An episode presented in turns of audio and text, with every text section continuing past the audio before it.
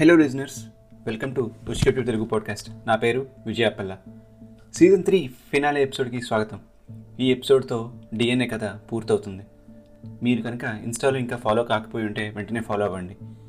Contest details already announce చేశాను. One year Aha video subscription గెలుచుకునే అవకాశం మీకు దక్కవచ్చును. ఇక ఈ సీజన్ త్రీ ఎపిసోడ్ ఫైవ్ అర్థవంతమైన జీవనంలోకి వెళ్దామా? డయానా లైబ్రరీ రూమ్ డెస్క్ మీద ఏవో కాగితాల మీద నిక్ పిచ్చికెతులు పెడుతుంటే డయానా అటుపక్క వచ్చి ఏం చేస్తున్నాడో అని చూస్తుంది. డయానా తాను రాసుకున్న వాటి కోసం ఆ పోగులో వెతికి తీసుకుని మరలా వేరే పనికి వెళ్తుండగా ఏదో అకస్మాత్తుగా తట్టినట్టు వెనక్కి వెళ్ళి ఆ పోగులో తాను ఇందాకలు చూసిన ఒక కాగితం కోసం వెతకడం మొదలు పెడుతుంది తాను వెతుకుతున్న కాగితం దొరకగా నిక్ దగ్గరికి వెళ్ళి ఆవేశంగా ఇది నువ్వే పెట్టావా? చెప్పు. ఎవరు పెట్టారు? ఇది నువ్వే పెట్టావా? అని పలుమార్లు అడిగింది. నిక్ ఏమీ చెప్పకపోవడంతో తన తండ్రి పని చేసుకున్న పాత కాగితాల్లో ఇలాంటి సంతకం ఎక్కడో చూసినట్టు గుర్తుకొచ్చి మొత్తం అంతా వెతకడం మొదలు పెడుతుంది అలా కొన్ని కాగితాలు చూడగా అక్కడ కూడా ఒక మూల నిక్ ఇప్పుడు కాగితం మీద పెట్టిన సంతకమే తన తండ్రి పని చేసుకున్న పాత కాగితాల్లో కూడా సంతకం చూసి ఇది పట్టుకుని వెళ్ళి హాబర్ట్ని అడగాలని నిర్ణయించుకుంది. డయానా చేస్తున్న పని మీద నిక్ కూడా చాలా ఆసక్తి చూపడం వలన డయానా కాసేపు బయటికి వెళ్ళి హాబర్ట్ని కలిసే అవకాశం లభించింది. హాబర్ట్ని కలవడం ఇదే తొలిసారి. డయానా అతను స్థాపించిన కంపెనీకి వెళ్ళి హాబర్ట్ని కలిసింది. చూడ్డానికి పొడగాటి గడ్డాలు పెద్ద పొట్ట పండు జుత్తుతో హాబర్ట్ వచ్చాడు. Welcome Diana welcome. నువ్వెందుకో? నన్ను చాలా దూరంగా పెట్టావు. నీ పని గురించి నేను ఏమీ అడగను. నా పని గురించి నీ సహాయం కోరాను. కేవలం నీతో మాట్లాడడానికి పిలిచాను. నేను మీ నాన్నగారి దగ్గర పనిచేశాను. నన్ను జేమ్స్ జేమ్స్ అని చాలా ఆప్యాయంగా పిలిచేవారు. ఇదంతా నాకెందుకు చెప్తున్నారు? అని చాలా నిర్మోహమాటంగా అడిగేసింది. ఎందుకంటే నేను నీకు కొన్ని నిజాలు చెప్పాలి. దానికి డయానా నాకు ఒక సహాయం కావాలని అడిగింది. ఒక విచిత్రమైన సంతకాన్ని హాబర్ట్కి చూపించింది.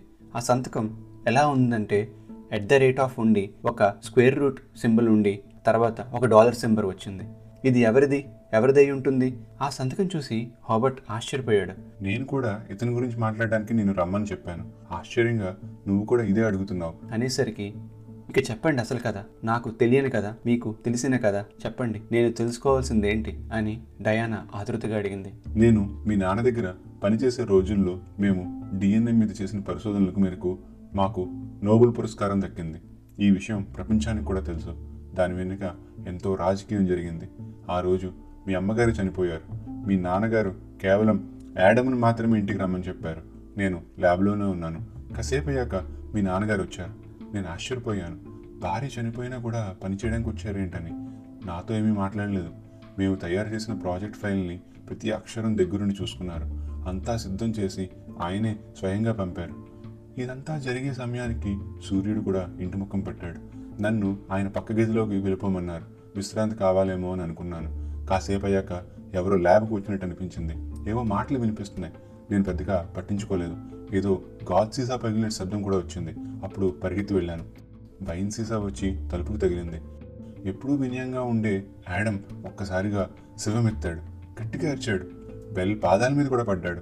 వారి మధ్యన ఏదో జరుగుతోంది. ఇద్దరికీ అన్యాయం జరిగిందనే విషయం నాకు అర్థమవుతోంది. అసలు ఏం జరిగి ఉంటుందని అక్కడే నిలబడి ఉన్నాను. అప్పుడు యాడమ్కి జరిగిన అన్యాయం గురించి అర్థమైంది. బెల్ ప్రచురించిన ఫైల్ ప్రకారం యాడమ్ పేరుని తీసివేశారు. అసలు అతని గురించి ఏమీ పెట్టలేదు. యాడమ్ని యూనివర్సిటీ నుండి తొలగించారు. యాడమ్ ఇంటికి తనని పని నుండి ఎప్పుడో తొలగించామని అతను ఇక్కడ చుట్టుపక్కలే తిరుగుతున్నాడని అతనితో ఈ యూనివర్సిటీకి ఎటువంటి సంబంధం లేదని ఒక లేఖ కూడా పంపేశారు బెల్. ఇలా ఎందుకు చేశారో నాకు తెలీదు. నేను కూడా అడిగే ధైర్యం చేయలేదు. నా పేరు మాత్రం పెట్టారు.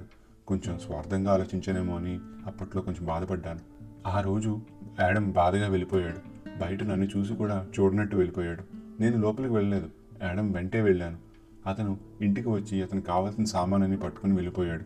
వెళ్తూ వెళ్తూ బెల్ అతని ముఖం మీద ఒక పుస్తకం విసిరారు. అది పట్టుకునే వెళ్ళిపోయాడు. అప్పుడు డయానా యాడమ్ ఎక్కడికి వెళ్ళాడు? ఏమయ్యాడు? మీకు తెలుసుకోవాలనిపించలేదా? కొన్ని రోజుల తర్వాత ఒక లేఖ వచ్చింది మా ల్యాబ్కి. అది యాడమ్ కోసం అతని మాజీ ప్రియురాలు క్లియర్ పంపింది. అతని తల్లిదండ్రులు చనిపోయారు. త్వరగా రమ్మని పంపిన లేఖ. నేను చాలా తిరిగాను అతని కోసం కానీ ఎక్కడా లేడు. ఇంటికి వెళ్ళుంటాడు అనుకున్నా కానీ లేఖ వచ్చే వరకు అర్థం కాలేదు. యాడమ్ ఇంటికి వెళ్ళలేదని. ఏం చేయాలో తెలియలేదు. నేను వారి ఊరికి వెళ్ళేసరికి అక్కడంతా జరిగిపోయింది. క్లేయర్ని కలిసి జరిగింది చెప్పాను. ఆమె చాలా బాధపడింది. కానీ యాడమ్ గురించి ఎవరికీ ఏమీ తెలియలేదు. అప్పుడు డయానా అంటే యాడమ్ ఏమయ్యాడో మీకు తెలీదా? మా నాన్నగారు ఎందుకు మోసం చేశారో మీకు తెలీదా? ఇదంతా ఇంతకు ముందే నాకు ఎందుకు చెప్పలేదు? అని డయానా చాలా కోపంగా అడిగింది. అనుకున్న వెంటనే అన్నీ అయిపోతే జీవితకాలం వ్యర్థం.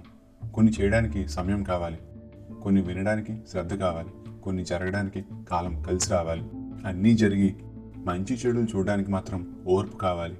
అని జేమ్స్ రోబర్ట్ చెప్తే డయానా అక్కడి నుండి లేచి వెళ్ళిపోవడానికి సిద్ధమయ్యింది. ఇంతకీ నీకు ఈ సంతకం ఎక్కడ దొరికిందో నాకు చెప్పలేం లేదు. మా నాన్నగారి పాత పెట్టెలో ఏదో తీస్తే ఇది కనిపించింది. ఇలాంటి సంతకాలు చాలా వాటి మీద చూశాను. అందుకే అడిగాను అని డయానా అసలు మాట చెప్పకుండా దాటేసింది. నీకు ఎలాంటి అవసరం ఉన్నా నన్ను కలవడం మర్చిపోకు. నా దగ్గర కూడా అట్టి సమయం లేదు. అని దగ్గుతూ చెప్తాడు జేమ్స్. అతని ఫోన్ నెంబర్ కూడా ఇచ్చాడు. డయానా అక్కడి నుండి నేరుగా మేరీని కలవడానికి వెళ్ళింది. ఆమెకి తన తల్లి చనిపోయిన రోజు గురించి ఇంకొన్ని విషయాలు తెలుసుకోవాలనిపించింది. మేరీ దగ్గరికి చేరుకున్న డయానా వెంటనే మేరీ నాకు విషయం తెలియాలి. మా అమ్మ చనిపోయినప్పుడు మా నాన్న దగ్గర లేరని నాకు తెలిసింది. నీకు తెలిసింది నువ్వు చూసింది ఇంకా ఎక్కువే ఉండే ఉంటాయి దయచేసి నాకు వాటి గురించి చెప్తావా? అని చెప్తూ ఏడుస్తుంటే మేరీ ఆమెను దగ్గర తీసుకుని ఓదారుస్తూ చెప్తానమ్మా. నేను చూసిందే చెప్తాను. నేను పనిలో చేరి రెండు నెలలు అవ్వచ్చుంది. అప్పటికే మీ అమ్మగారు మంచాన పడ్డారు. మీ అమ్మకి డిమెన్షియా అవ్వడం వలన కొన్ని నెలల కిందట చూపు కూడా మందగించింది. తలనొప్పి పెరిగింది. ఆమె రోజు రోజుకి మారిపోయేవారు. మానవ భావోద్వేగాలన్నీ అర్థం చేసుకునేవారు కాదు. ప్రేమగా ఉన్న అర్థం చేసుకోలేకపోయేవారు.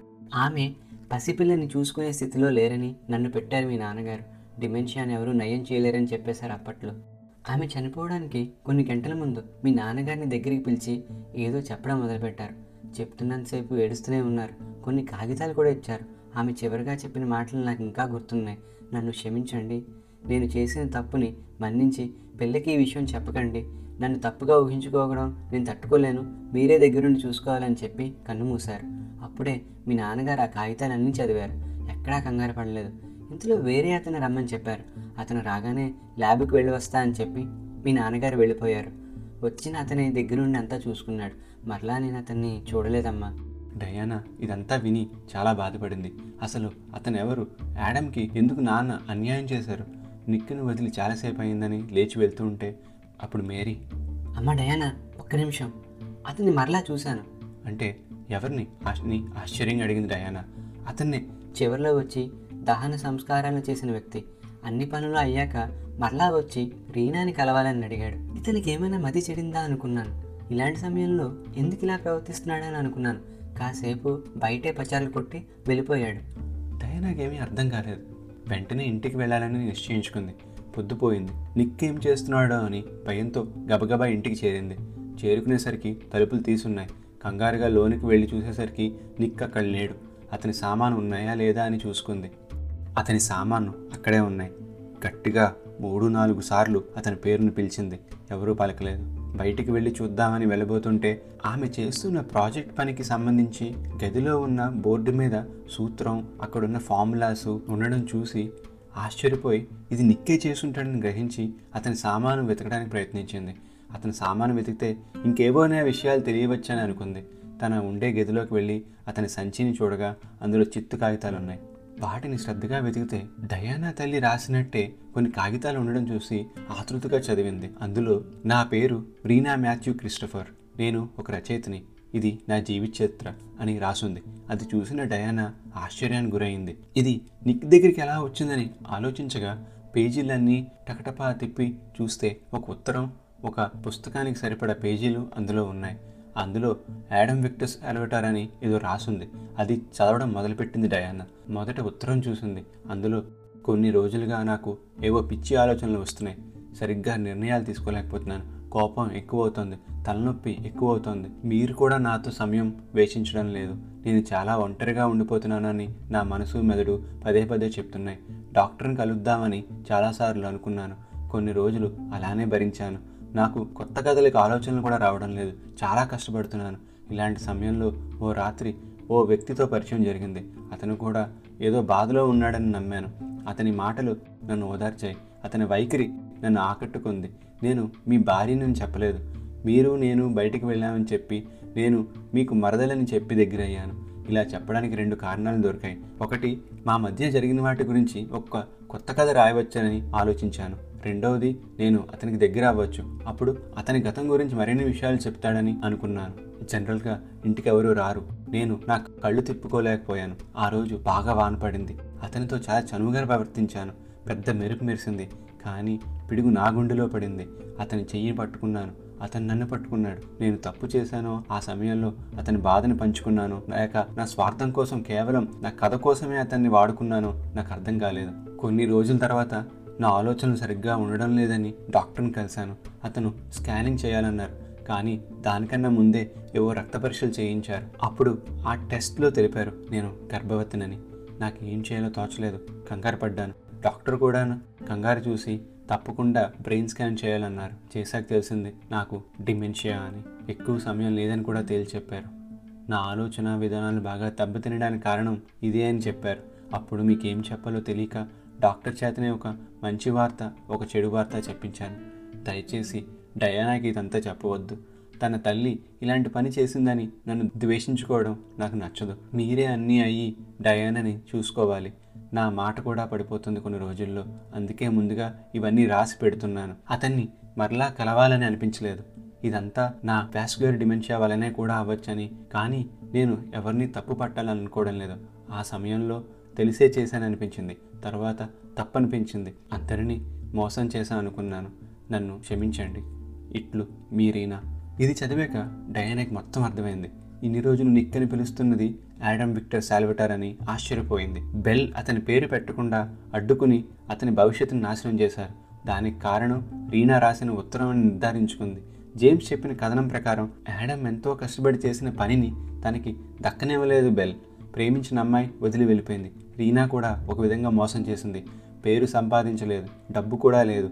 తల్లిదండ్రులకు దూరంగా రెండేళ్ళు ఉండి కూడా పొందిన వాటికంటే కోల్పోయినవే ఎక్కువ. అటువంటి పరిస్థితుల్లో తన మతి చెడి పిచ్చివాడయ్యాడు. డయానా పనిని సులువుగా చేసిన యాడమ్కి ఎలాగైనా మంచి జరగాలని కోరుకుంది. ఏదోటి చేసి అతని మరలా మామూలు మనిషి చేయాలని నిశ్చయించుకుంది. వెంటనే జేమ్స్ చెప్పింది గుర్తొచ్చింది. ఏ అవసరం వచ్చినా నన్ను మర్చిపోవద్దని అతను అన్నాడు కాబట్టి జేమ్స్కి ఫోన్ చేసి సహాయం అడిగింది. అప్పుడు హలో జేమ్స్ నాకు ఒక సహాయం కావాలి. మీరు అది చేయగలరా? అంటే అప్పుడు జేమ్స్ చెప్పు డయానా ఏంటది? నేను చేస్తున్న ప్రాజెక్ట్ పూర్తయింది. ఇది మీరు పబ్లిష్ చేయించడానికి నాకు మీ హెల్ప్ కావాలి. మీకు తెలిసిన చోట ఇది ప్రింట్ చేయించి పై ఆఫీసర్స్కి పంపాలి. అప్పుడు జేమ్స్ తప్పకుండా తప్పకుండా చేద్దాం అలాగా. అని చాలా ఆనందంగా చెప్పాడు. అప్పుడు డయానా ఒక కండిషన్ పెట్టింది. కాకపోతే దీనిని యాడమ్ విక్టర్ సాల్వటార్ పూర్తి చేశాడని నమ్మించాలి. అతని పేరు లేకపోతే నేను ఇది ఎవరికి ఇవ్వను. అప్పుడు జేమ్స్ నోట మాట లేదు. ఏదో అడగాలని ప్రయత్నిస్తున్నాడు కానీ మాట పైకి రావడం లేదు. అప్పుడు డయానా మీరు దీనికి అగ్రీ చేయకపోతే నాతో మాట్లాడకండి. ఇంకా ఎదురు ప్రశ్నలు వేయకండి. చేస్తారా చేయలేరా? Yes or no. అంతే. ఇది మాత్రమే చెప్పండి. అప్పుడు జేమ్స్ సరే చేస్తాను. నీ కోసం కాదు నా స్నేహితుడి కోసం చేస్తాను. అని చెప్పి కళ్ళు తుడుచుకున్నాడు. తప్పు చేయడం మానవ సహజం. తప్పు దిద్దుకోవడం మహాత్ముల లక్షణం. తప్పు చేసి చేయలేదని వాదించడం మూర్ఖత్వం. తప్పు చేసి ఎదుటివాడి మీద తోయడం రాజకీయం. డయానా వెంటనే యాడమ్ని వెతకడానికి వెళ్తుండగా యాడమ్ అదే బీచ్ ఎవరిన అక్కడ ఉన్న ఒక కుక్కతో ఆడుకుంటూ ఉండగా డయానా వెళ్ళి పలకరించింది. యాడమ్ కేవలం కుక్కనే చూస్తున్నాడు. అతనికి ఇంకా గతం గుర్తు రాలేదు. కానీ మతి స్థిమితంగా ఉందని డయానాకు అర్థమైంది. ఎందుకంటే ఇంతకు ముందు అరిచిన కుక్క ఇప్పుడు యాడంతో ఆడుకుంటుంది. అరవడం లేదు. డయానా ఇంటికి వచ్చి మేరీకి ఫోన్ చేసి ఆమె బడికి కావలసిన పుస్తకాలు పంపిణీ చేసేవాడి వివరాలు తీసుకుని వారిని ఆమె తల్లి రచించిన ఆఖరి పుస్తకాన్ని ప్రచురించడానికి కోరింది. వారు కథ తమకు నచ్చితేనే ప్రచురిస్తామని మాటిచ్చారు. ఇది నిజంగా జరిగిన యథార్థ కథ అని తెలుసుకుని వారు కూడా ప్రచురించడానికి ఆసక్తి చూపించారు. ఆ విధంగా యాడమ్ మరియు రీనా కోరికలు తీర్చడానికి కృషి చేసింది డయానా. దేనికైనా సమయం రావాలి. మనతో చదివిన వారు గొప్పవారు కావచ్చు. మంచి ఉన్నత స్థితిలో ఉండవచ్చు. వారిలాగే మనము కష్టపడినప్పటికీ మనకి అనుకూలమైన సమయం రాకపోతే అది జరగదు. జేమ్స్ యాడమ్ కలిసే పనిచేశారు. కానీ జేమ్స్ ఉన్నత స్థితిలో ఉన్నాడు. యాడమ్ పిచ్చివాడయ్యాడు. ఎన్నో సంవత్సరాల తర్వాత యాడమ్ పేరు పబ్లిష్ అవ్వబోతోంది. రీనా పుస్తకం కూడా ఇప్పుడిప్పుడే పబ్లిష్ అవ్వబోతోంది. డయానాకి తండ్రి దగ్గరయ్యాడు. యాడమ్ వచ్చి ఫార్ములా చెప్పే వరకు ఆమె పని కూడా పూర్తవలేదు. వీటన్నిటికీ కూడా సమయం కావాలి. ఎవరి సమయం వారిది. ఒకరితో నిన్ను నువ్వు పోల్చుకోవద్దు. మంచిగా జీవించు మంచినే చెయ్యి. అంతా మంచే జరుగుతుంది. కొంత సమయం పట్టినా సరే. మనిషిని కోరిక కొన్నాళ్ళు బ్రతికిస్తుంది. ఆశ ఆఖరిదాకా బ్రతికిస్తుంది. ఆశయం చావు లేకుండా చేస్తుంది. సో ఇదండి మన డిఎన్ఏ స్టోరీ ఇక్కడితో ఈ సీజన్ పూర్తయింది. మీరు ఈ డిఎన్ఏ స్టోరీ మొత్తం ఫాలో అయ్యి అంతే విన్నారని నేను ఆశిస్తున్నాను. ఇది స్టోరీ నేను కొంచెం కష్టపడే రాశానని చెప్పాలి. ఎందుకంటే స్క్రీన్ ప్లే బేస్ స్టోరీ ఒక్క సీన్లో ఏదైనా చిన్న తేడా జరిగినా మీకు ముందే తెలిసిపోయే అవకాశాలు కొన్ని ఉన్నాయి. అండ్ అలాగే ఇంట్రెస్ట్ పోయే అవకాశాలు కూడా ఉన్నాయి. నేను కొంచెం కేర్ తీసుకుని మీకు అన్నీ చెప్పానని ఆశిస్తున్నాను. అలాగే మీరు మీ కమెంట్స్ని కానీ కాంప్లిమెంట్స్ కానీ నాకు ట్విట్టర్ ఆర్ ఇన్స్టాలో డిఎం అని చేయవచ్చు లేకపోతే గప్చు పాడ్కాస్ట్ అట్ జీమెయిల్ డాట్ కామ్కి ఈమెయిల్ కూడా చేయవచ్చును. సీజన్ ఫోర్ ట్రైలర్ గురించి నేను కొన్ని రోజుల్లో అనౌన్స్ చేస్తాను ఇన్స్టాగ్రామ్లో అండ్ ట్విట్టర్లో. ఆల్రెడీ కాంటెస్ట్ డీటెయిల్స్ నేను పోస్ట్ చేశాను ఇన్స్టా అండ్ ట్విట్టర్లో. కాంటెస్ట్లో పార్టిసిపేట్ చేస్తారని అనుకుంటున్నాను. I wish you all the best. Next season గురించి ఇంకో ట్రైలర్లో మళ్ళీ కలుద్దాం. అప్పటి వరకు ష్, చెప్